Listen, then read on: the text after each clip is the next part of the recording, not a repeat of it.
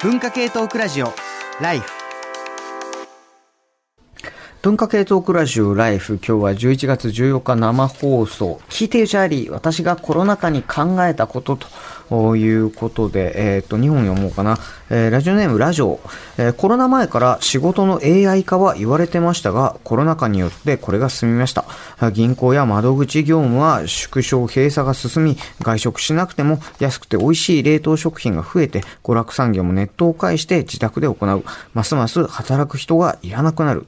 ちなみに私はコロナ前から失業しており、いよいよ生活保護申請になりそうです。お仕事がね、あの見つかると本当はまあいいんでしょうけれども、ただやっぱりいろんなところがね、その接客がリモートになったりとかもそうだし、うん、あの逆に飲食店さんなんかだとね、いつまた自粛になるかわからないからということで人手不足で、あの人手不足はまあそうなんだけど、まあこれロボット化が進むのかなとか、で、個人的に気にしてるのはまあ働く人がいない飲食店さんもそうなんですけど、けど、そういう流動的な仕事の間をつないでた人材業っていうのは、結構今、その、特に金融機関なんかが雇用を減らしてる中、割と私立文系学生の受け皿として、すごい大きなパイになってるので、ここも厳しくなってくるととかいろいろ思うんですけれども、まあその辺の話は別に会を改めていずれ雇用の会がどっかでやるでしょう。えっ、ー、と、もう一個行きましょう。えっ、ー、と、ラジオネーム豊よ。えー、こんばんは。チャーリーに聞いてもらいたいことは、コロナ禍ここ1年半での製造業現場の混乱とトラブルの激増の実態です。世間では半導体不足で製品が作れないとニュースになっていますが、某化学素材メーカーで製品検査とクレームトラブル対応現場対応している私なりに分析しました。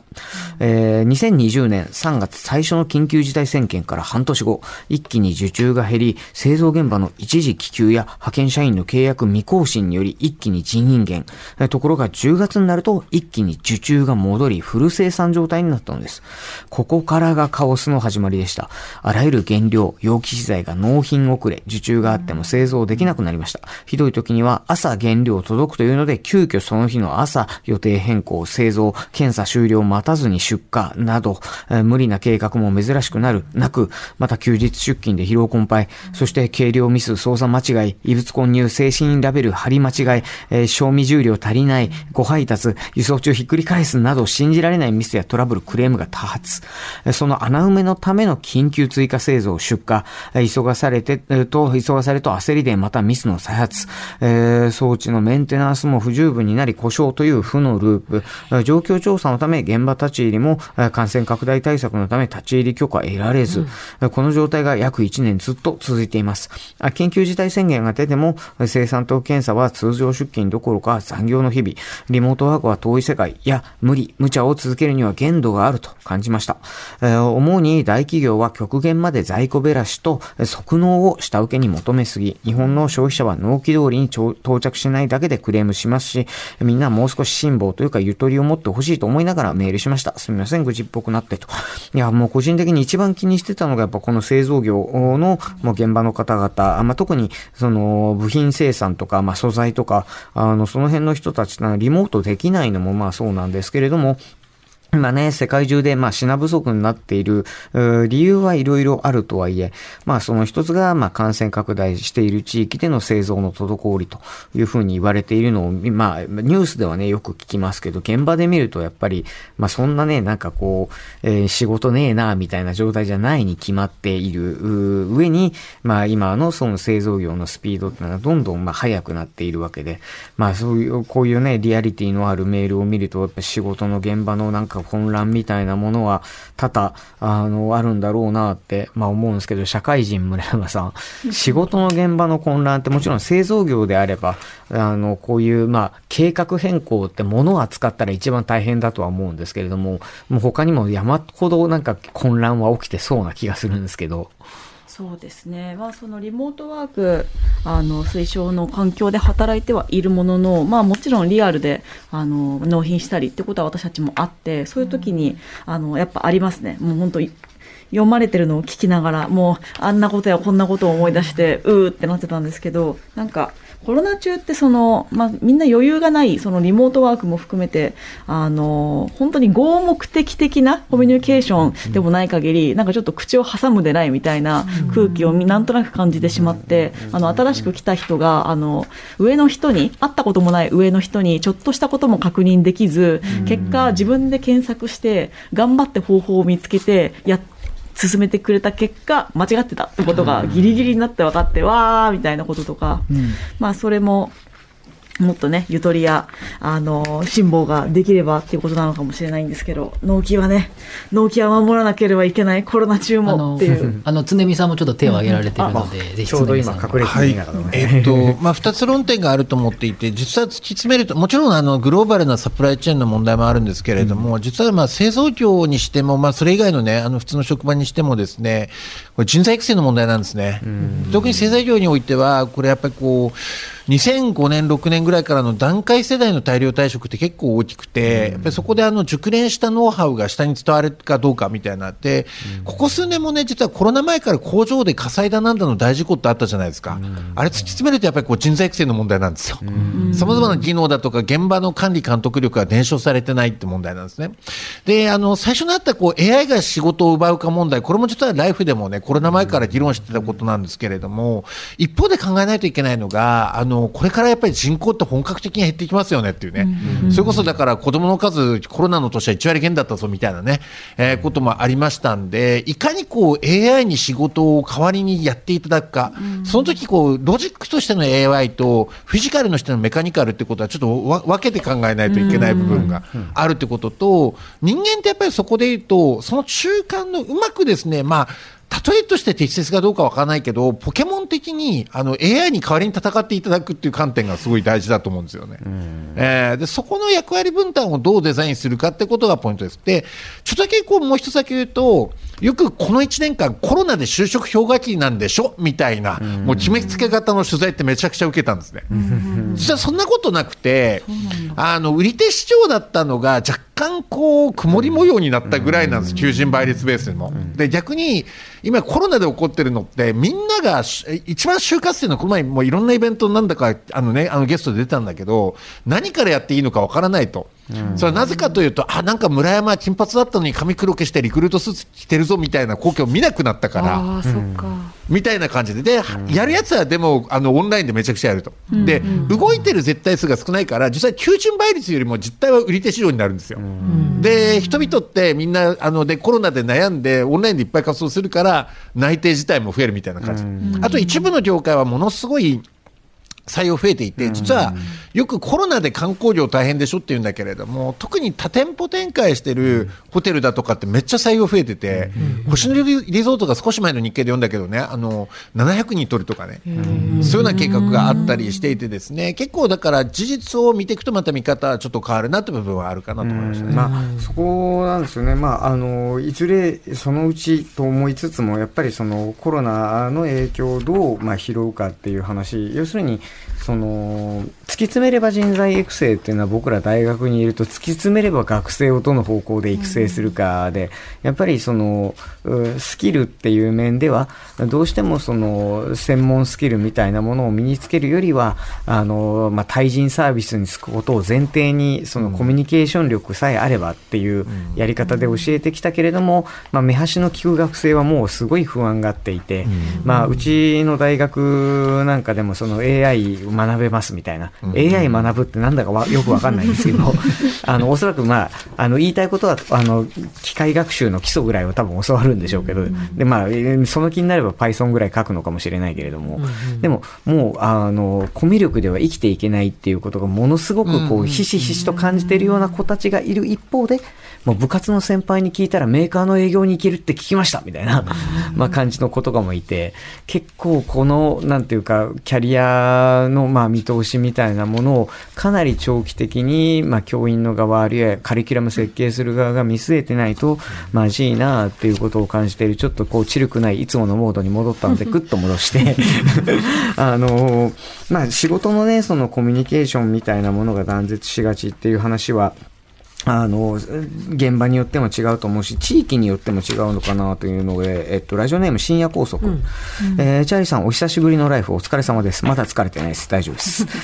私の方も、ここ2年弱、出張がほとんどなくなり、ずっと東北の片田舎に閉じこもっておりました。コロナ禍では、かつてはできていたことができなくなった一方で、できないと思っていたあことができるようになったのは、あ誰もが感じていることだと思います。かなり古い体質の業界で働いているのですが、それでもオンライン会議が珍しくなくなったのは驚いております。一方で、ファックス文化やノミニケーションは未だに健在という感じです。仕事の方は当然コロナの影響もありましたが、田舎なので大都会に比べると時短営業を強いられることはほとんどなく、良くも悪くものんきにやれています。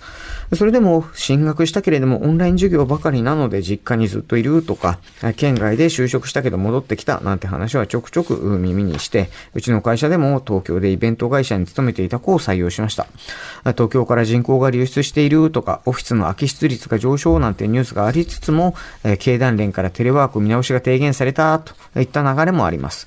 長渕剛さんはトンボで死にたいくらいに憧れた花の都大東京と歌っておりましたが、私も命を懸けるほどではないにしても、かつては都会への憧れはありました。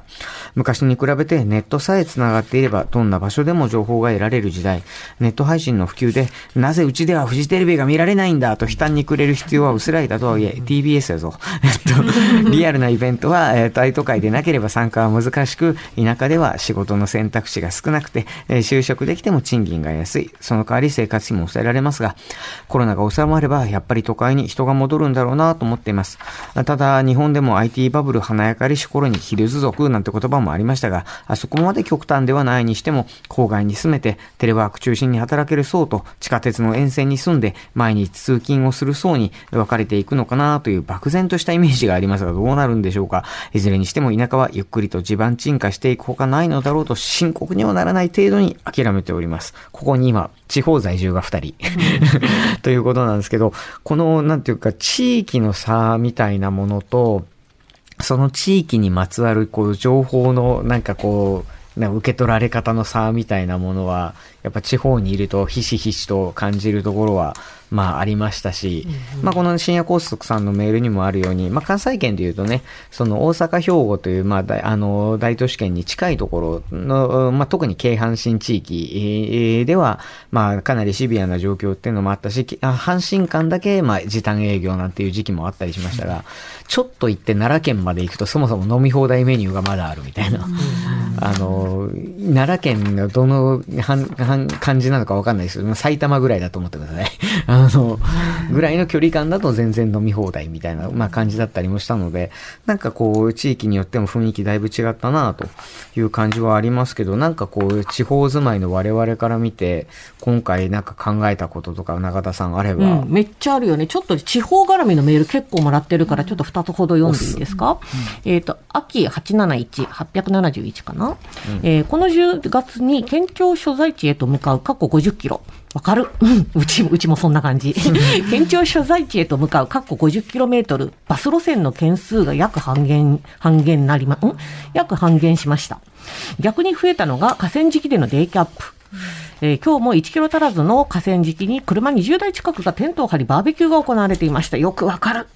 えー前者は在宅ワークの増加というよりももともと客数は少なくコロナ禍での車での通勤シフトが遠からず起きることが今となった感があります。公共交通機関で電車もありますが、単線路線で使い勝手が相対的に良くなった感もありますが、えー電車の乗客が増えるのは難しいでしょう。えーデイキャップは、えー去年6月頃より見は見られ始めて、きょえーと今日の状況ですが、市管理の河川敷公園ですが、想定されていない利用が今後どうなるのかというところです。チャーリーは嫌でしょうが、地方で生きるイコール自動車が必要なコロナ禍でさらに強くなったと思いました。もう一つ。えーエビの気持ち地方在住、えー文化系トークラジオライフの皆さんこんばんは。皆さんへお尋ねしたいことは、このコロナ禍で仕事内容が変わった方々はおられますか？ということです。私はコロナ禍において転職しました。コロナ以前から非正規雇用での現状の給与や業種、職種では将来が不安だと考えていました。接客業などをしていましたが、コロナ禍、店舗の仕事の縮小や別部署への移動の話がありました。その際、仕事を辞めて一発発揮して職業訓練を行うポリテクセンターへ通いました。ポリテクで訓練して資格を取り、その甲あってなんとか現場作業員として正規雇用で働けるようになりました。ただし、興味のあった仕事に就けたとはいえ、今までしてきた接客業とは違い、不慣れなことも多く、先輩に教わりながら日々勉強しています。これからだんだんと仕事を任せてもらえるように一生懸命頑張っています。コロナ禍を転機に様々な嫌なこと、マイナスなことがありましたが、私にとって数少ない良いことでしたと。もう地方って感じだね。まあ、あの、まず交通の話と、それから雇用のね、そうそう。まあ、分布が全然違うっていう話ですよね。まあ、一般的に見れば、その、まあ、例えばテレワーク可能なホワイトカラーっていうのは大都市圏に集中しており、そして、まあ、地方でも非都市部に行けば、まあ、自営業もそうだし、製造業もそうだし、あの、あとサービス業、まあ、接客を中心としたサービス業っていうのが雇用としては増えてくる。でそうすると、で、まず、で、さらに言うと大都市圏のように、まあ、コロナがそんなに、あの、シビアな状況でもなく、緊急事態宣言なんていうのが、まあ、全国で出た時期もありましたけれども、おおむね、あの、通常営業だったと。いうようなところからすると、まあ、都市部中心のコロナ競争局のように、まあ、見えてしまうかもしれないっていうところですが、まあ、中田さん、あの、僕は、あの、地方の中でも割と都市圏に住んでる方では、まあ、ありますけれども、どちらかというと車前提の社会にまあ、どちらかと言わずとも、あの、まさにさっきのメールにあったみたいに、あの、単線路線に住んでいて、あの、県庁所在地まで、あの、車で1時間ちょっとかかるっていう、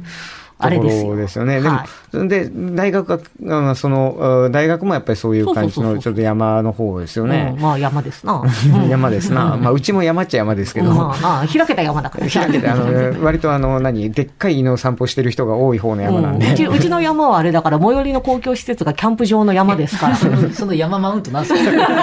山だけに。うまい。ねえ、ごめんごめん。どういう、どういうさ、今、あの、三角、この三角形でさ、いい感じにこう、キャッチボールしたみたいになってるけど、内容のあるコメント一個もなかったからね。あの、で、そのマウン、トだけに山。うんごめん、なそ。の学生たちのその生活もやっぱり随分なんか違うんじゃないかなという気がするんですよね。その、まあ、さっきのね、その東北の方でもまあオンライン授業でなんちゅう話もまあありましたけど、中田さんの大学ではどうでした？本当ね、うちのね、まずね、地方の、まあ、私の勤務先みたいな、あの、なんつうんですかね、まあ、郊外の、あの、学校に通ってる人って基本的に、あの、通ってるんですよ。家から通ってないんですよ。遠いんですよ。寮に入ってるんだよね。あーはいはいはいはいはいだから、リモートの場合だったら、もう基本的にみんなも自宅から、実家から繋いでるっていう感じで、なもんで、あの、リモートの授業だと学校行かなくてもいいから、まあ、勉強に集中できるっていう話も一方ではあるよね。うん。なんだけれども、やっぱりね、高速バスで減便はね、結構、あの、ダイレクトにリアルな話だと思う。で、あの、え高速バスってなんか旅行の時しか使わないでしょっていうふうに思う人多いと思うんだけど、あの、私が住んでるエリアみたいな、なんて言うんでしょうね、あの、一番よく使う商業施設がマックスバリューですみたいな、あの、近所にはコンビニ15分かかりますみたいなとこだと、やっぱり高速バスって、その、あの、なんて言うんですか、繁華街に行く上ですごく大事なね、あの、交通手段なんだよね。で、それが減便されてるっていうのは、あの、あるよな、あるあまあ、るだ都なと思います、ね。市部へのアクセスを制限されるってことですよね。ねつねみさんが手を挙げている。はい、あのですね、結構今のって話って突き詰めると、コロナ禍に関してね、実はみんな体験してることとか見てる世界が違うんじゃないかなってことだと思うんですよ。あの、僕自身、千葉県の市川市の大学に勤務してて、今日市川の方からもメールが来てたんですが、あの、あれなんですよ、あの、市川市って本当に江戸川を渡っただけなんですけれども、緊急事態宣言ね、あの、7月まで発令されなかったんですよ。だから、あの、夏学期って対面講義かなりね、やってたんですよね。で、僕、すごい地雷を踏んだことがあって、あの、あるですね、若者向けの講演に登壇したときに、ちょっとね、でね、世の中の東京っていうかね、そう、同じこう周りにいる学生でもこんなにオンライン講義前提なんだってことを忘れて講演してて、あの珍しくね、猛クレームがアンケートで来たことがあってね、うん。俺たちなんかさ、もう全然週一コマぐらいしか対面講義ないんだぞみたいなことを言われたりしたってこととね、あともう一人、あの友人の中川長一郎君が去年の今頃佐賀に移住したんですよ。まあネットで暴れ放題なんですけど、最近からね。なんだけど、やっぱりなんか彼と話してると、佐賀のこう、唐津の世界とこっちってもう全然生活が違って、まあだから彼はだからマスクなんてしてねえぞみたいな発言をね、ネットでして、たまに炎上してたりするんだけれども、まあそれやや極端な話なんだが、やっぱりこう実は、もともとその共通な体験って減ってるよねみたいな話って、この10年、20年ぐらい僕ってずっとね、あのしてたような気がするんだけれども、やっぱりこうコロナで見てる世界とか状況がかなり違うってことのね、前提っていうのがすごく大事で、で、小さな違いがこういっぱい出てきたなって中でね、なんか大きな同じって何かないのかなってことを日々考える次第でございます。うんなんかおむしろ大きな同じっていうものを多分その演出しようとして、うんなんか演出しきれなかったのが去年の犬撫でてる動画だと思っていて。なるほど。あの、なんかいろんなことで、その一体感をね、こう、エモく醸すみたいなことっていうのが、うんうんなんかこう、多くの人にとって他人事というか、遠くの世界になっちゃったのかなと思っていて、オンライン授業で一通、えー、ラジオネーム、えー、浜名みなみ。ひらがなで読んでたのね。浜波奈美さんの可能性もありますか。難しいですね。えーっと、皆さんこんばんは、初メールです。私は現在一人暮らし中の大学2年生女子です。今の大学2年生は多くが似たような状態だったと思いますが、大学入学の時期にコロナ禍が始まり、1年生の前期は全てオンライン授業、後期は10回程度の対面授業だったので、友達を作る機会がとても少なかったです。人見知りの私は友達と言える人ができないまま今に至っています。しかし周りにはやはり積極的に他人に話しかけられる人、誰とでも仲良くなれる人はいて、友達ができています。ほぼオンラインだった時期には見えなかったのですが、対面授業が少しずつ始まりつつある今、その差を痛感しています。周りの人はオンライン授業でわからないところを LINE で教え合ったり協力していたり、あったりしていました。自力で一人で難しい問題と格闘していた私にはショックでした。私にも話せる人はいますが、それほどには仲が深まっていません。仲のいい友達を作りたいのですが、他人からどう思われているかが非常に気になってしまい、嫌われないようにしたがる私の性格では気軽に楽しく話せず、つい自分から壁を作ってしまいます。そうしている間に周りの人はどんどん仲が良くなっていき、私は誰からも必要とされていないのかなと思ってしまいます。このループから抜け出せず、大学に行くたびに悲しくなります。オンラインの方が仲良くしている他の人を見ないので気持ちが楽だなと思います。オンラインを望んでしまう自分がますます嫌になります。私はどうしたらいいかわかりません。私のえー誰にも相談できないこの状況を知ってアドバイスなどが欲しいです。こんな機会はめったにないのでよろしくお願いしますということなんですけれども、あの、まあ、中田さん、我々にとっては、まあもちろん、なんていうかすごく深刻な、まあ話でもあるし、まあ軽々しくこのメールでね、読んだ状況だけでアドバイスしていいのかというところもありますけれども、まずその、ご自身の触れてらっしゃる環境でこういう学生っていました？いや、こういう人むちゃくちゃいっぱいいると思うよ。で、あの、まあね、我々、まあ多分ね、私はあの、大学で教えてるから、大学で教える立場で話するけど、多分あの、仕事の上司の、なんていうんだ、こう人材をマネジメントする側の人もね、似たこと考えてると思うんだけど、やっぱりめちゃくちゃ心配なんだよね。こういう人がいるんじゃないのかなって。で、その時に、あの、とはいえ、こちらはほら、一対他の関係だから、あの、個別に連絡するっていうこと自体も結構はばかられるので、なんとかきっかけ作ろう作ろうってしてるんだけど、そうすればするほど、何そういうのが割と、何なんていうのかなそういうことに対して割、アクティブな人はそれをうまく使うんだけれども、ちょっと様子見ちゃうタイプの人は、様子見ちゃって、どんどん差が開くっていうのはあるんだよね。なるほどね。なんか、うんああ、じゃあ村山さん。あその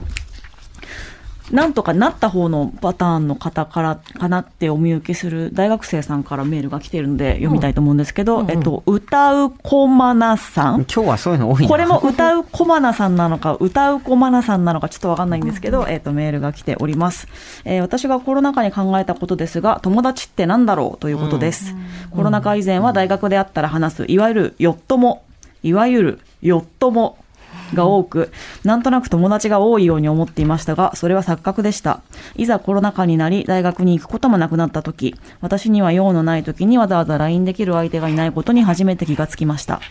よっともよりは親しく、えー最低でも週に1回は一緒にご飯を食べたり、遊びに行ったりしていた友達も予定がなければ、会わなければ特に連絡を取らない関係性だということに気がつきました。それに対して大学に対面で通っていた時には、たくさん話したりしなかった多学科の顔見知りレベルの友達が、コロナ禍に入ってから突然 LINE をするようになり、かなり自分の内側に踏み込む内容のことを話すような関係性になりました。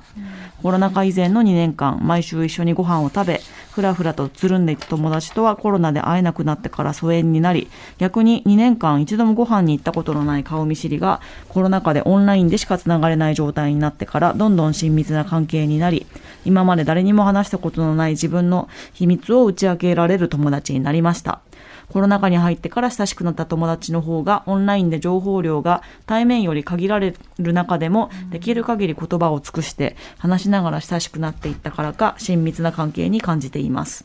そして少しコロナが落ち着き、リアルでも会えるようになった今、コロナ禍で親しくなった友達とは対面でもたまに会うものの、一番良い距離感なのは、電話で話している時だと感じるこの頃です。何をもって友達というのか、友達と思い込んでいた基準が覆されたコロナ禍でした。今友達だと思っているコロナ禍で親しくなった関係性の人たちを友達と位置づけるのも合っているのか、もはや友達という概念が虚構な気もします。まあいろいろとあの思うところはあるし僕自身もあのこういう人たちがいるんじゃないかと思って去年た多々イベントを開いた話はあと1時間かかるのでもうしませんが、あのいやそのその話で思ったこととかもあのいろいろ多分あるんだけれども、まあ、それよりもあれですよね中田さん、うん。なんかその友達っていうよりもこの、まあ、お二人今あのメール読みましたけど、うんうん。やっぱ自己評価というか、その友達がいる自分っていう、あるいは友達に何かを打ち明けられる自分っていう自己評価、あるいはそういう人たちが自分以外にはもっといるんじゃないかっていう、結局自己評価がなんかこう大きく関わっているような気がしていて、友達って多分数とか質とかじゃなくて、その自分にとってなんか意味が、あの、あるう存在ってこと、自分が意味があると思う、自分の存在に意味があ,、ま、あると思えるっていうことなんかなってちょっと思ったんですけど、なんかこう、アドバイスをくださいとかって言われても、なかなか、あの、アドバイスをしていいもんかどうかというのはありますが、なんかアドバイスするとしてはなんかあります我か々に聞かれましてもっていうね、友達少ないパーソンなんでね。あなるほど。つねみさんは。あつねみさんが吸収してる？ねちょっとね、関係あるかわかんないですけど、またうちの妻の話なんですけどね、あの、だから1年半会社に行ってないと、突然だから会議から、言ってみればズームの画面から辞めていく人が消えてったりとかね、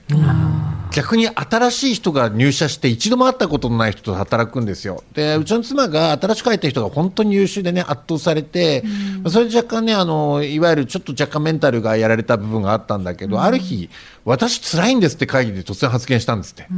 そしたらね、そのなんか新しく入ってきた人も含めて、実は私も辛いんです。いや、私も辛いみたいな、みんなことが言い出して、妙な連帯がね、生まれたりしたんですって。で、何が言いたいかというと、何らかの形で噂をさらけ出すって機会をやるとかね、あと本当に友達欲しいって一言言ってみるみたいなことって意外に有効じゃないかなってことが思ったのが、一つっていうことと、もう一つなかなか難しいのが、この本当の友達問題とか友達できない問題って、これコロナ前からずっと大学生の必ずなんか1年生からいただく質問だったんですね。友達ができたらできたで、このグループから抜けたいみたいなね、話ができたりしたってことで、で、ただみんな結構似たように同じ状況だと思うから、まあ、話しかける勇気とかさらけ出す勇気って意外に大事なんじゃないかなって僕は思ったりしてますね。まあ、あれですね、中田さん、我々としてはそういう場を、まあ、授業なり、あるいはそれ以外の時間なりに、まあ、作って、偶然それこそそういうね、うんあの、瞬間が生まれたらいいのかなと思そうったりはしなんだよね。でね、ますけどね。多分なんだけど、まあ、一つ思うのは、その、今の大学の2年生とか1年生の子たちって、ほら、高校の時ってそういうのなんか偶然がほにゃららとかなくって、あの、あの、クラス単位でね、みんな、あの、生活してたからね。で、それがなくなりましたに加えてのコロナ禍だったから、もう本当にこう、人間関係の軸みたいなのがね、完全に見失われちゃってる状態なんだろうなとは思うんだよそうね。ね。いや、なんか結構まあ、結構対面授業って少ないじゃないですか。はいうんうん。このね、メールくれた方もそうだけど、まあ2021年度は多少戻ってるとはいえ、だから僕同じ授業を、あの、2020年度が十数人だったのが、2021年でやっぱ倍になったんですよね。もうにもう30人近くになって、うん。あ対面授業で開講してるから申し込み者が殺到したのね。ものすごい殺到して、やっぱ聞くと、対面授業で、しかも少人数系、30人レベルになると、やっぱみんな、多分何か期待をしてるんですよね。うん。だからそれは、こっちもなんとなく汲み取って、もちろんその中にも、あの、ね、あの、いろんなタイプの人がいるから、いろいろ考えたりはするんだけれども、なんかこう、難しいとこだけど、結構、あのーそれまでもよく言言ってたのは、結構なんか、あの、友達たくさん作りたいんで話しかけてくれたら嬉しいです、みたいな。自己紹介でねね、やっぱりあれはよくあると思うんですよね。でも、もしかしたらなんか、あの、もう一歩ぐらい踏み込んで、うんあの、せっかく対面なんで、あの、もっと仲良くしたいですみたいな、なんか、なんていうんですかね。わ私もし喋り、なんか、私喋りかけても引かないでくださいみたいな、わかんないけど、あーだから難しいところですけれどもね。なんか、あの、もうせっかくもう流れが流れてきたから、本当は曲行く流れだけど、一切無視してもうちょっと喋ると。いやいや全然 今、あの、曲に行くふりをしようかなと思って、どうぞどう。ぞ。もうちょっとだけ喋らせて。い。いや、あのーなんか友達をね、まあ作るとか知り合いを作るとか、うん。なんかその中で自分が意味のある存在だと思えるっていうのを、多分、あのー大学生になってね、切り替えていいんじゃないかなって思うんですよ。今、あの、二人メール読みましたけど、あの、今、えっと、いくつか、あの、僕は、あの、結局このコロナ禍で自分の持ってる授業以外に、そういう対面のイベントとか対面のプロジェクトベーストラーニングを全くの無給で、あの、いくつも立ち上げたんですけど、その中の一つが、まあ、あの、まあ、学生チームを作って、ちょっとこう、一緒にプロジェクトやってみようっていうのをやって、なんで俺ゼミ1個増えてるんだろうと思ったんですけど、面白かったのが、なんかちょっとこう夜、まあ遅いっつってもまあそんな遅くはないけど、あの、対面やってた時だったらまあ普通に授業終わったぐらいの、まあでももう日が暮れてるぐらいの時間で、あの、2年生の子が、こんな時間まで学校にいたの初めてって言って、いや、そうだよねつって。あの、でも、それって結構面白くって、プロジェクトで、あの、そうやって一緒になんか残って話して、で、プロジェクトの話をしてるわけ。でプロジェクトの話をするっていう時間から解放された時に、さっきポテトさんがちょっと言ってた、廊下じゃないけど、帰り道一緒に帰るっていう瞬間ができるんでね。で、そういう、なんていうの、こっちが手を出して、あの、友達を作ろうみたいなイベントもいっぱいやったんですけど、やって分かったのは、結局、オフィシャルな時間を作った後に、あの、オフィシャルな時間から解放された、ちょっとの共有する時間を作ってあげるっていうことの方が、実ははるかに何かを促す可能性がありそうだ。で、しかも、結局プロジェクトは続いてるので、じゃあなんか続きは明日オンライン会議でみたいな 感じになったりすることもあって、そうやってなんかこう、我々に用意できるのは、まあ、きっかけとか、場とか、なんかそういうものだし、それが対面かオンラインかっていうことよりも、なんかそういう、あの、例えば、あの、オンラインビデオ会議でやってるんだったら、あの、結構これ工夫してる先生とかだと、あの、今日はもう全員ブレイクアウトルームに入れて、そういうグループにするんで、もう僕はそこに一切入りませんっていう先生が、雑談してくださいみたいなことって結構やったりするじゃないですか。でああいう、なんかこう、プロジェクトの合間に、こう、授業の課題の話もしなきゃいけないんだけど、でも脱線してもよくて、でも脱線しすぎないぐらいがよくてっていう、なんか自覚のある、まあそういう時間を作ると面白いのかなと思ったりしているんですが、曲いけってことですね。はい、わかりました。はい、えーっとですね、まあね、そう、ちょ、ちょ、ちょ、うん、私もそれ、それ、それはそう思います。つまり、あの、みんな、あの、同じことを心配してて、で、みんな気にしてるので、いろんなきっかけのね、仕掛けはね、あるはずなんです。で、そこをね、あの、なんていうのかな、うまく使えるといいなと思うんですけど、あの、私にとってそういうきっかけってクラブだったんですよ、ずっとコロナの前はね。音楽かかる方のね。うん、音楽かかる方のクラブね。で、あの、この間ですね、あの、新木場にあるスタジオコーストっていうライブハウスあるんですけど、それがなくなっちゃいますよっていうことで、あの、見届けてやろうじゃないのと思ってですね、あの、アゲハっていうクラブイベントをスタジオコーストでやってるんだけど、それに行ったですよ。近田春夫さんのやつですね。うん。そしたらね、さっきお話に出たね、ダースレーダーさんがいて、ラッパーの。あららら。で、あららで、私、ダースレーダーさんとは、あの、私主観では友達なんだけど、はいはいでも、そんなに何回も会ったことはないんですよ。まあまあで、まあ。あれ、ダースさんだなと思って、こう、おずおずと声かけたら、うわ、永田さんじゃないですか、とか言って、キャーってなって、で、すごく楽しかったんですけど、こういう、なんて言うんでしょうね、この、あらかじめ予定されてない、あの、ばったり出会ってワクワクしましたみたいなことっていうのが、ね、リアルだったらやりやすいんだけど、オンラインだったらちょっとやりにくいっていうところ、なんとかね、乗り越えていけるといいなと思ってますよ。ということで、はい。じゃあ曲ですか。ということで、その時に聴いてとっても盛り上がった曲をかけたいと思います。はいえー、近田春夫ビブラストーンズで、風営ホー文化系トークラジオ、ライフ。